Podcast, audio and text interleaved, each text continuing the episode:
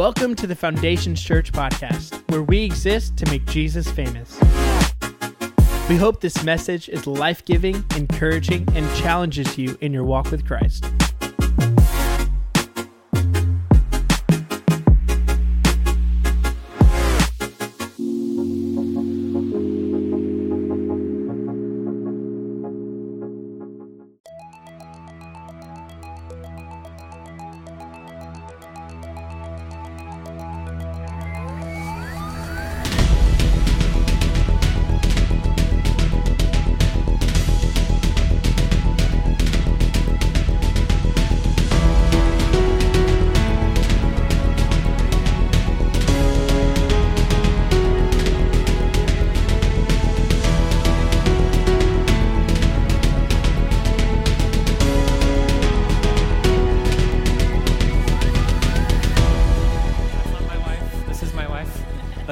Clear. These things are good to uh, specify in 21st century America.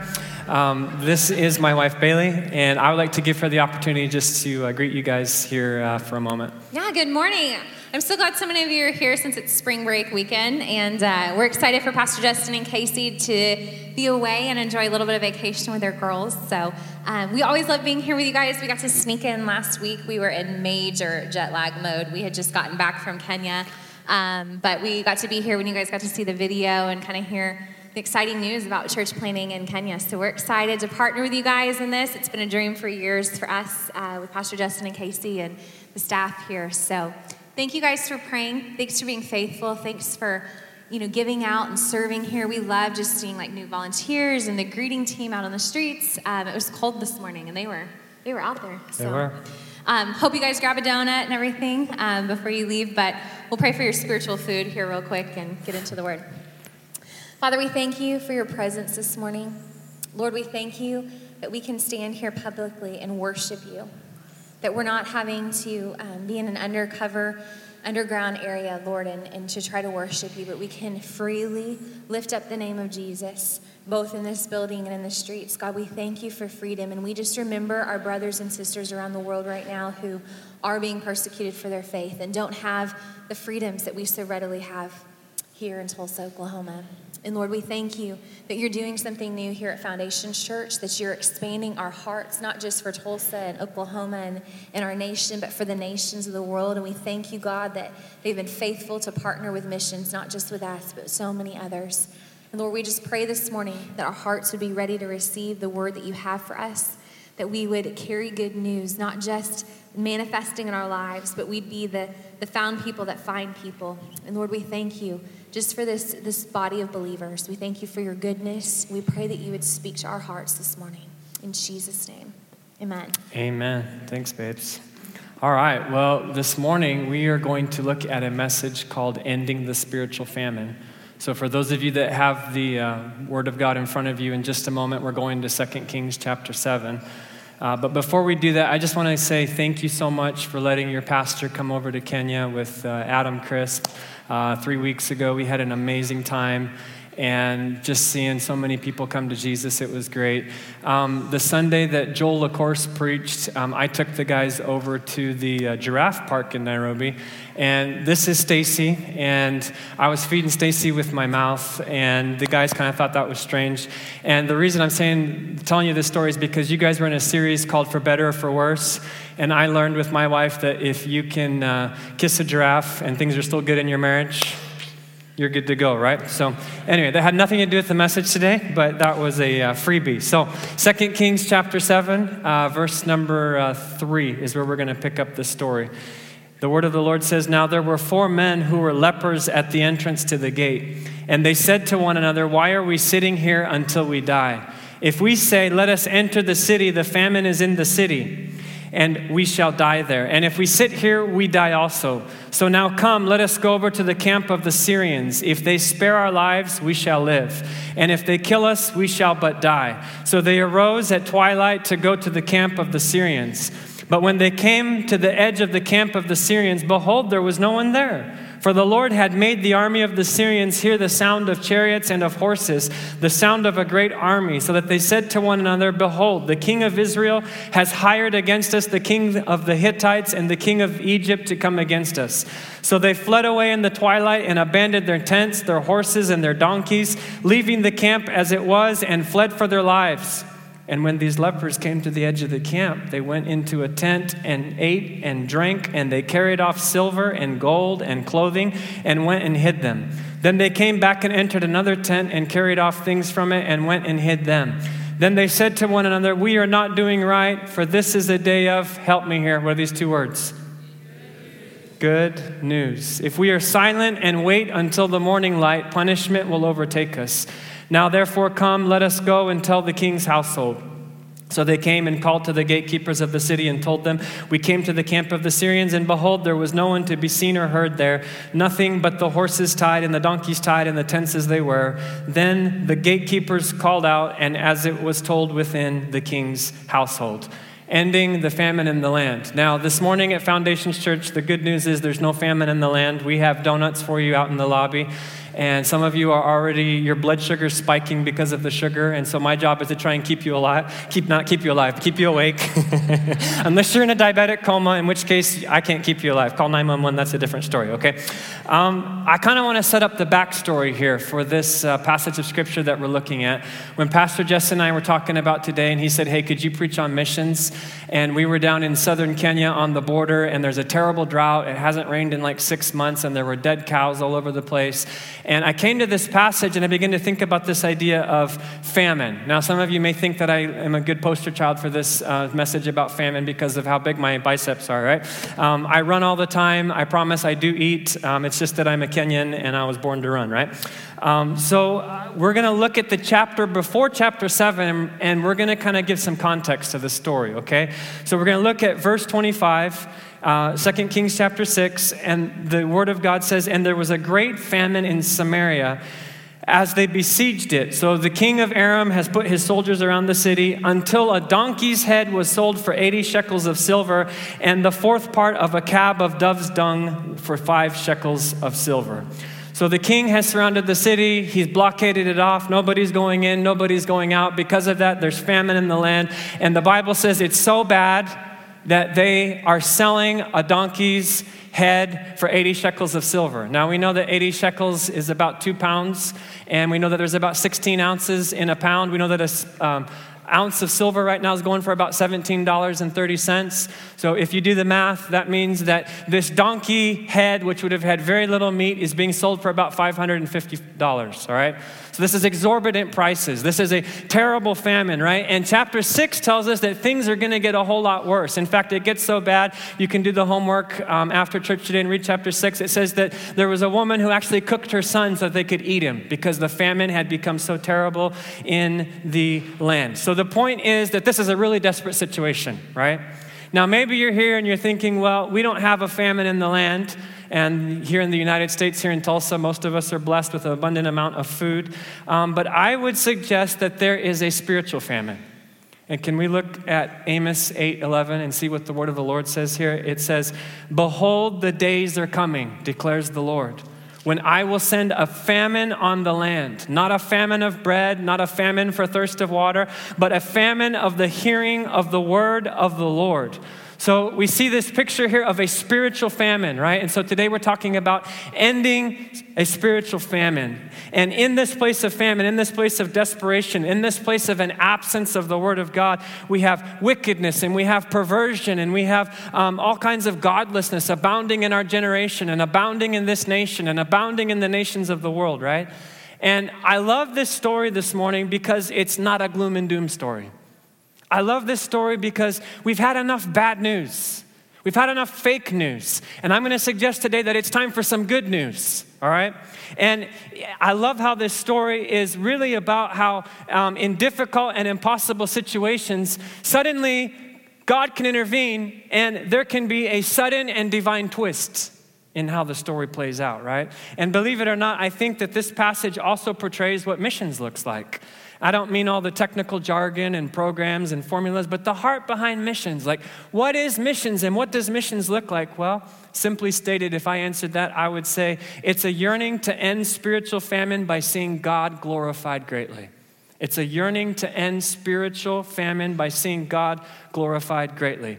Now, in our story, we're going to look at how these different, um, um, different principles fit into this idea of ending spiritual famine. In order to do that, we need to establish the definition of a word, and the word is gospel. Who knows what the, go- what the word gospel means? Uh, louder, please.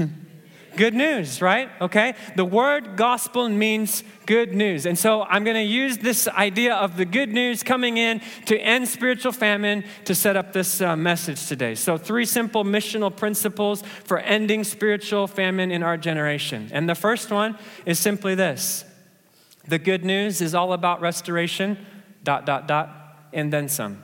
Okay? The good news is all about restoration, dot, dot, dot, and then some. Now, some of you say, well, what's the dot, dot, dot about? Well, it's my message, and I put the dot, dot, dot in there. And when you get invited to preach, you don't have to use the dot, dot, dot, but that's how I'm setting it up for today, all right? Um, restoration basically means to bring something back to its original state or purpose. And we have a, our culture right now is all about restoration, right? You watch TV, you watch Fixer Upper, you watch all these uh, um, home improvement uh, shows, and it's all about, hey, let's restore our house and get it back into uh, not only a place of what, what it originally was, but something even better, right? And we see that here the gospel or good news is all about restoring people to God. And then God goes into the business of restoring people to each other, all right? So let's look at this story because this is really interesting. We have four nameless lepers, and we know that leprosy is a skin disease, right? And it's a terrible disease, body parts would just randomly fall off.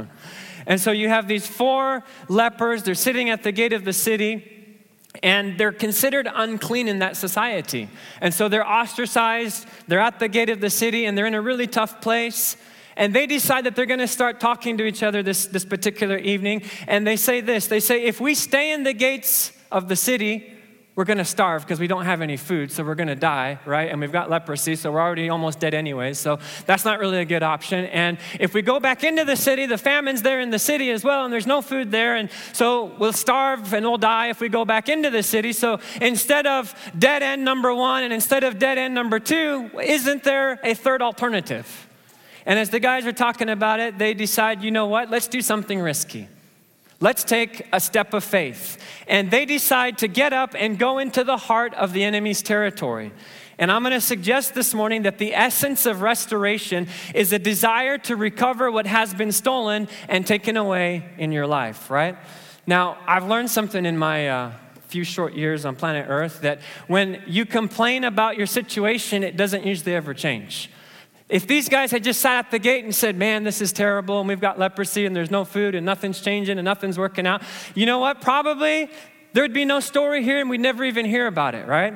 And if you relive the past and talk about how good things used to be before they had leprosy, when they used to live in the city, probably things wouldn't have changed either because you're so past focused that you can't have any kind of forward momentum.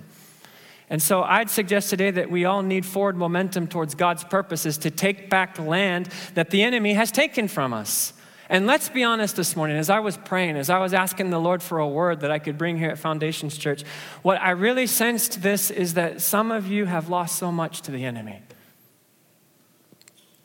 relationships, finances, peace.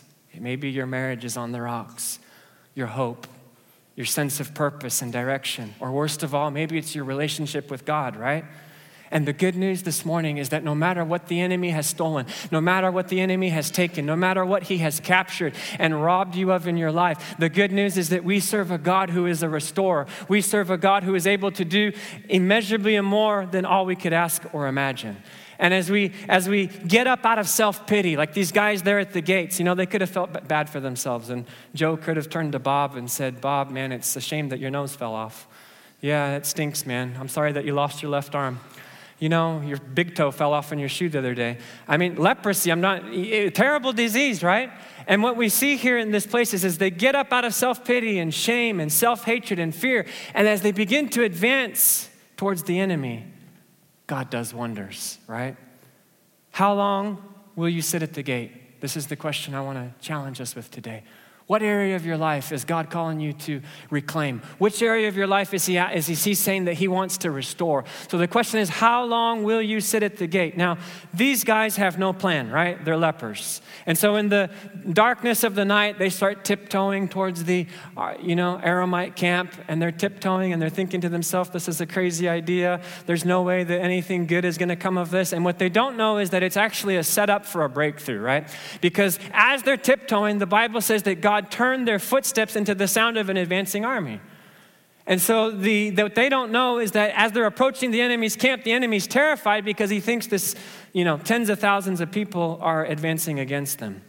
Some of you this morning might be saying, well, I don't know um, how God is going to turn my situation around. And I would have to say, I don't either. But it's the steps of faith that He's called us to take. That as we get up, as we begin to cooperate with what He's doing, as we begin to get a heart for restoration in our lives, as we begin to say, I'm going to take back the land that the enemy has taken from me, as you begin to get your heart into action, as you begin to get your faith activated again, it's this idea of refusing to sit at the city gates any longer.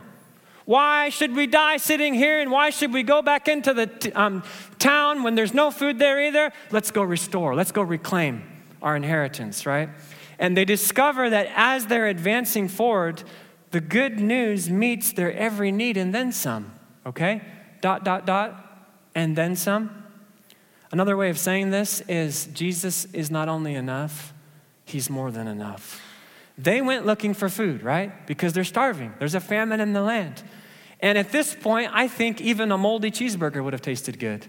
You know, if any of you, if you've ever gone any period of time, um, like on a fast or something, I remember the last fast I went on, it didn't matter. Like, even the food that I hate the most, after like three days of not eating, it's tasting pretty good, right? And the smell is just like, oh, and your mouth will start salivating, and some of you are like, oh, I gotta go get a donut, you're making me hungry. They're in the back, feel free to help yourself, right? Um, and yet, what they find as they're looking for food is, and then some, right? They look for food and then some. They get some silver, right? They're looking for a meal and then they find gold. They're looking for something to fill their stomach with and then they find some um, fine clothes. It's all there and then some. Dot, dot, dot. So, for me, this is a picture of the gospel message. It's this idea that God's grace is more than sufficient, right? We come and we say, Jesus, I need you to forgive me.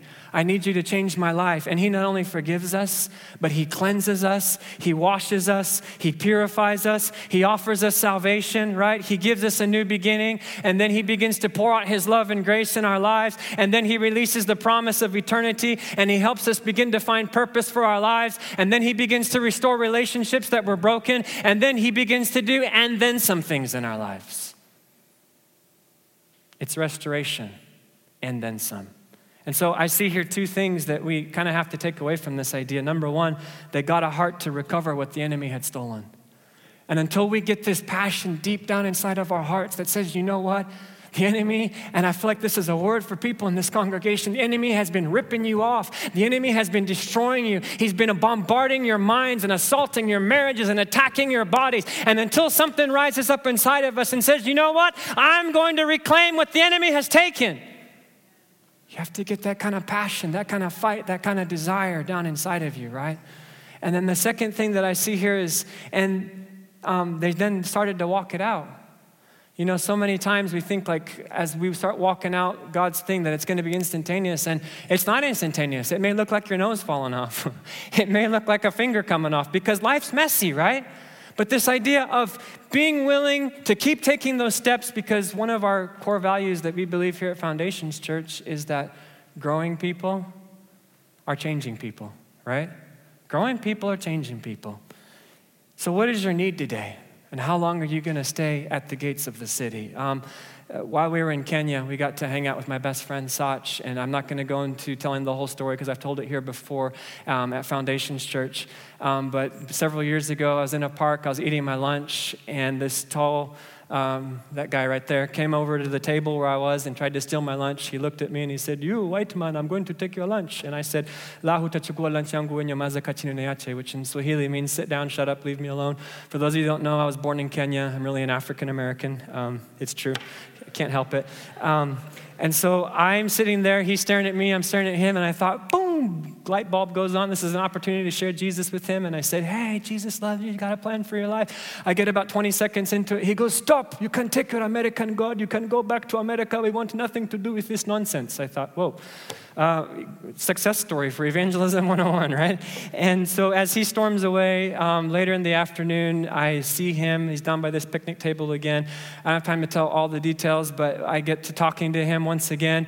And one of his buddies puts um, a glass of alcohol in my hands, and I said, "No thanks. I don't. I don't drink because I'm feeling real awkward." There's like six guys standing around me who are completely inebriated, and the one guy goes, "Well, why don't you drink?" And I'm thinking, "Well, um, you know, if they took a picture, send it back to my supporting churches in America." you're, you're a missionary. You know, it's probably just not the best, you know, picture or whatever. Um, but the guy asked me, "Are you born again?" Now, how do you answer that question when you're standing in front of, you know, five or six drunk guys? And I went in my very confident um, personality, hey, yeah, yeah, yeah, yes, yes, I'm born again.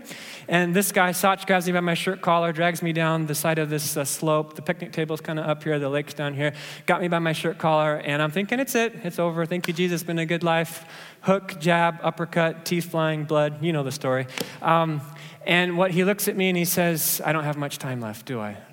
I wrote a book about it. It's called The Sach Story, not much time left. He ends up getting saved. He ends up getting his life to Christ. He gets delivered from alcohol.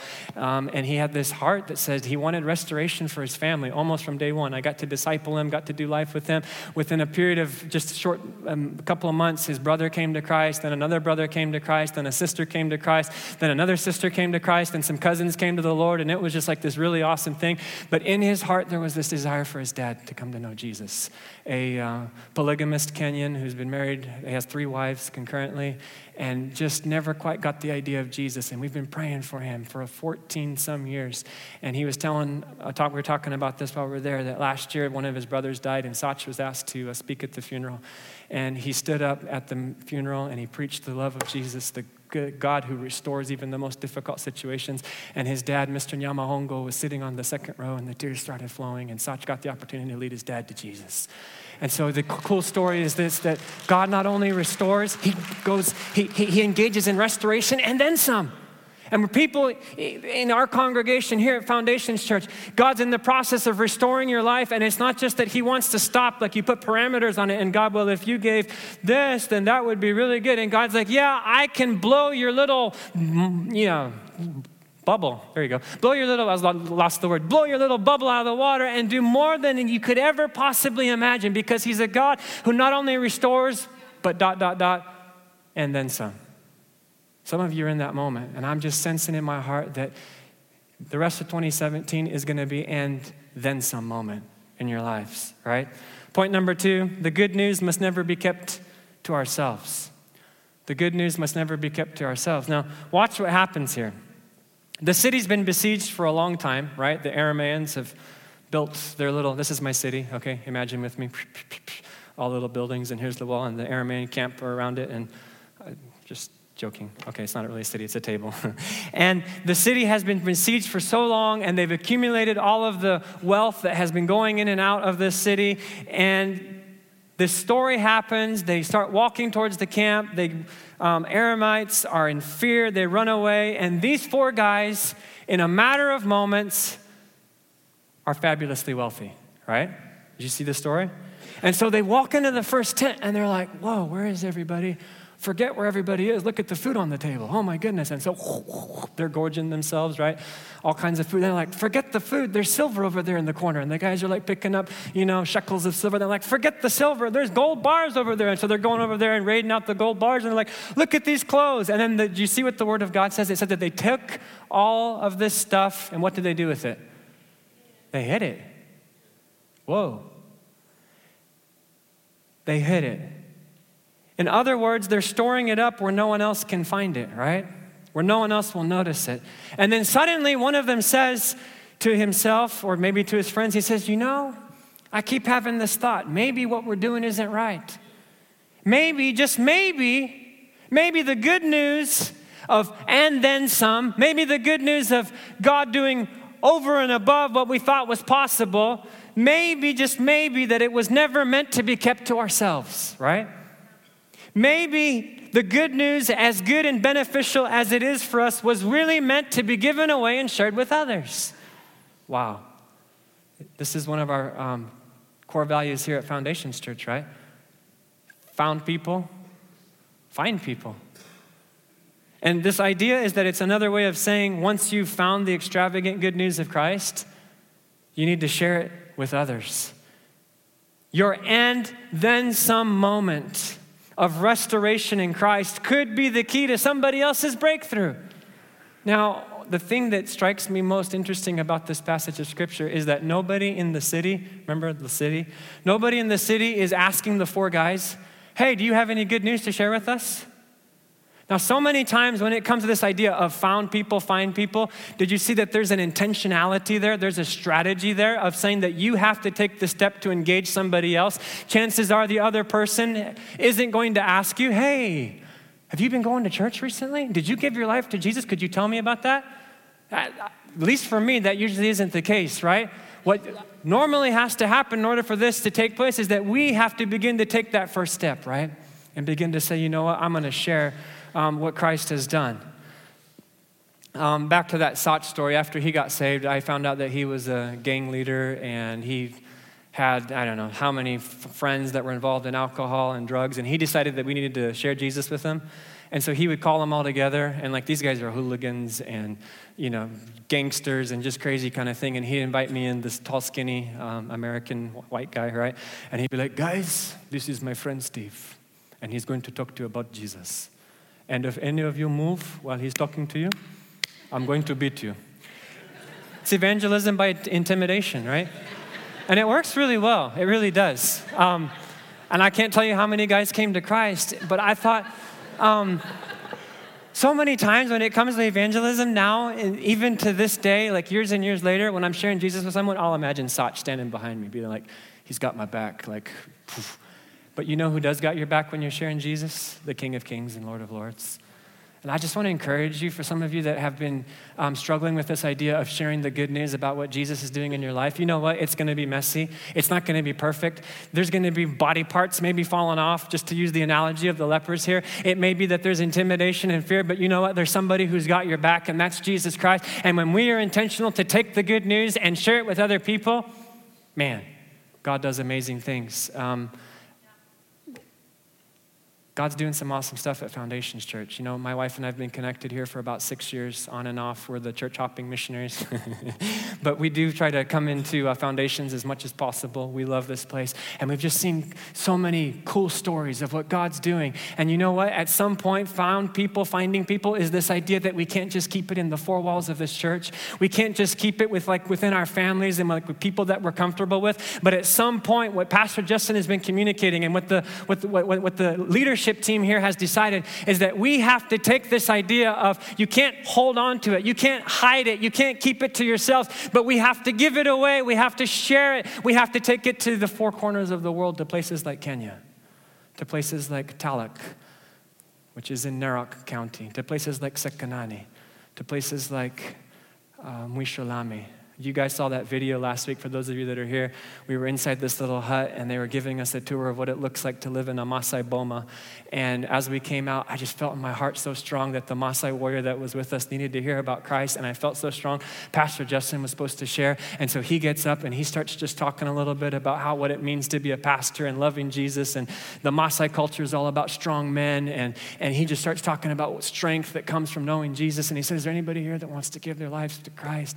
And it was so awesome. Adam was there, man. We just watched as like five or six of these guys raised their hands in the middle of the bush of Africa. You know why? Because you can't hide it. You can't keep it to yourself. You can't keep you can't hold on to what God's done inside of you. At some point, if you're going to be intentional in following Christ as a disciple, you have to take that step that goes beyond the borders of what you're comfortable with and saying, you know what, we're reaching out. And that's what this mission's emphasis is all about.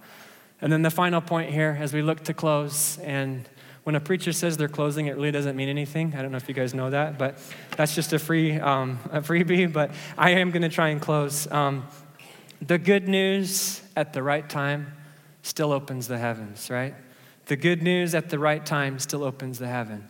Now, there's something miraculous taking place in this story, something supernatural, something of a God element. Uh, chapter 7, verses 1 and 2, which we haven't read yet, which kind of sets up uh, the passage that we've been looking at says this But Elisha said, Hear the word of the Lord. Thus says the Lord, tomorrow about this time, a seah of fine flour shall be sold for a shekel, and two seahs of barley for a shekel at the gate of Samaria. Then the captain on whose hand the king leaned said to the man of God, If the Lord himself should make windows in heaven, could this thing be? That's my uh, Oklahoman accent coming out there. But he said, You shall see it with your own eyes, but you shall not eat of it. Now, this idea of the windows of heaven or the floodgates of heaven, it's a, it's a biblical expression, um, and it means, uh, it signifies miraculous intervention, right? It's like when God shows up and does something that's unexpected. And so, what we see happening here is the man who accompanied, like the king's top counselor, here's this idea that by tomorrow, this time, food's gonna be back to normal. The prices are gonna drop, there's gonna be abundance. And this man mocks the word of the Lord. He not only mocks the word of the Lord, but he insults the character of God. And you can just hear that almost that cynicism coming up inside of him, where he says, If the Lord himself should make the windows of heaven, could this thing be, right? And so, why, what's going on here? It's that there's cynicism, and I, I define cynicism this way it's a toxic mixture of hurt and unbelief, right? His expectations had been crushed. His experience is painful. I don't know exactly what had happened in his life, but at some point, something took place that didn't live up to the expectations of how he was supposed to, he thought it was supposed to go, and he's mad at God. And so we see here that he doesn't realize is that he's about to miss out on one of the coolest miracles in the Old Testament within 24 hours, right? That's a 1,440 minutes. Something miraculous is about to take place, and because of the cynicism, because of the inward hurt, because of the pain, because life hasn't gone right, his faith level has been polluted, it's been poisoned, and he's just sitting there going, uh-uh. You know, I, I currently live in Missouri right now, actually, and it's the show me state, right? And I think sometimes um, this idea plays out in our daily life where we say, well, I don't believe that. You're going to have to show me, right? And people say that in Missouri that, you know, it's because they're real practical. Show me, show me. And, and, and here's the thing that when it comes to faith, oftentimes you can't have a show me moment ahead of time. You have to have a heart that is open, a heart that is responsive, that says, you know what, God, I need you to intervene. God, I need you to do something powerful in my life. And so, um, two quick ideas here. About this time tomorrow, the heavens will open and the price of food will be back to normal. Number one, you can't put God on your timetable, right? You can't put God on your timetable. I remember um, when I worked for a Christian television station, this one night, this guy came and he was like trying to raise money for the organization or something. And he said, If you'll give $77 in the next seven minutes, God will bless you with $777, right? And uh, even as a college student back in the day, I just knew it was fake. Like, I knew, like, that is just so cheesy. Like, nobody who, who has a sincere, like understanding of how God operates knows that, that, that, that, that's not how it works, right? You can't like put God in a cage and be like, hey, God, you're a monkey and perform on my timetable, right?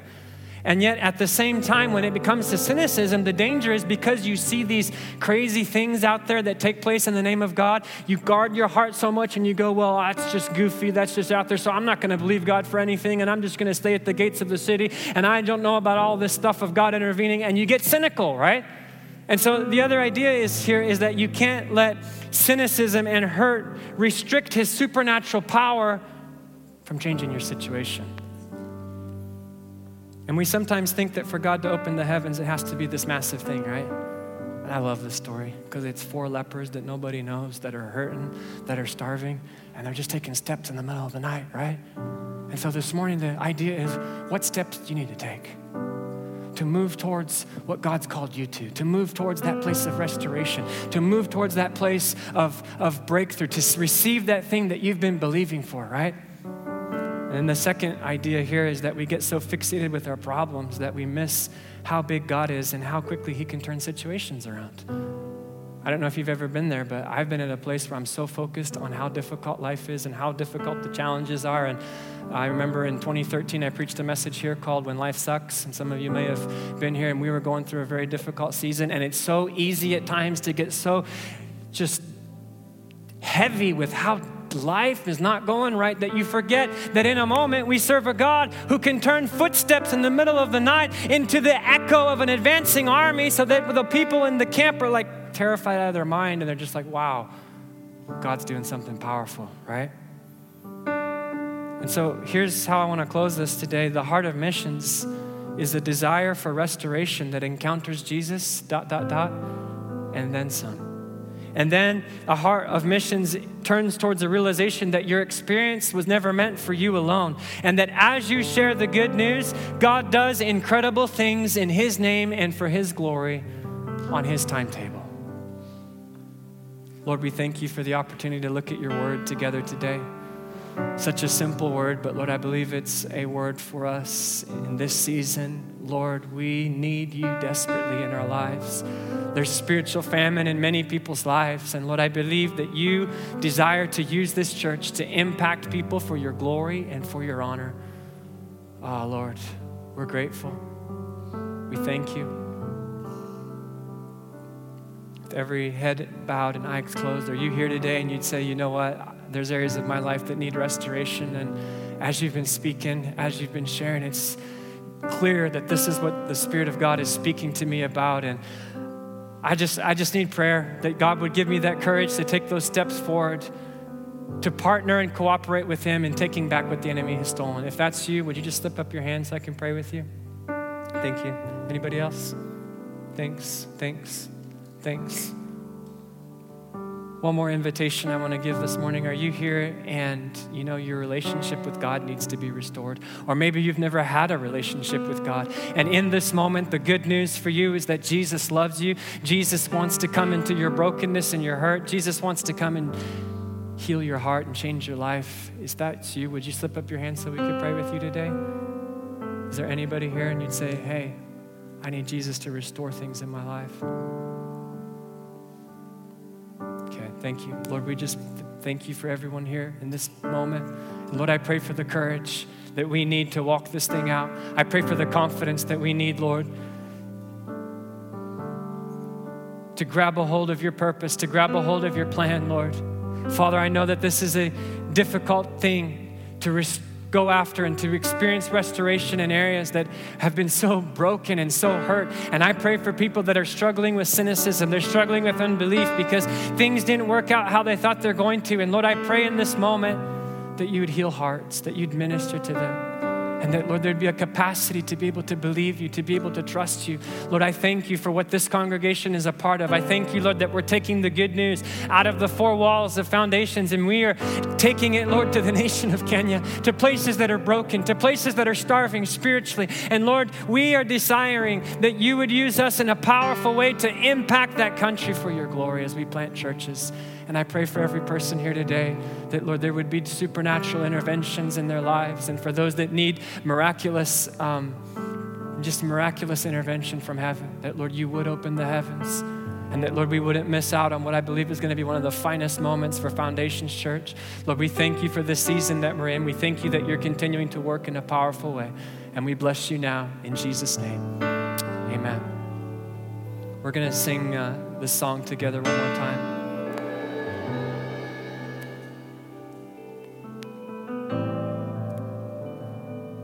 By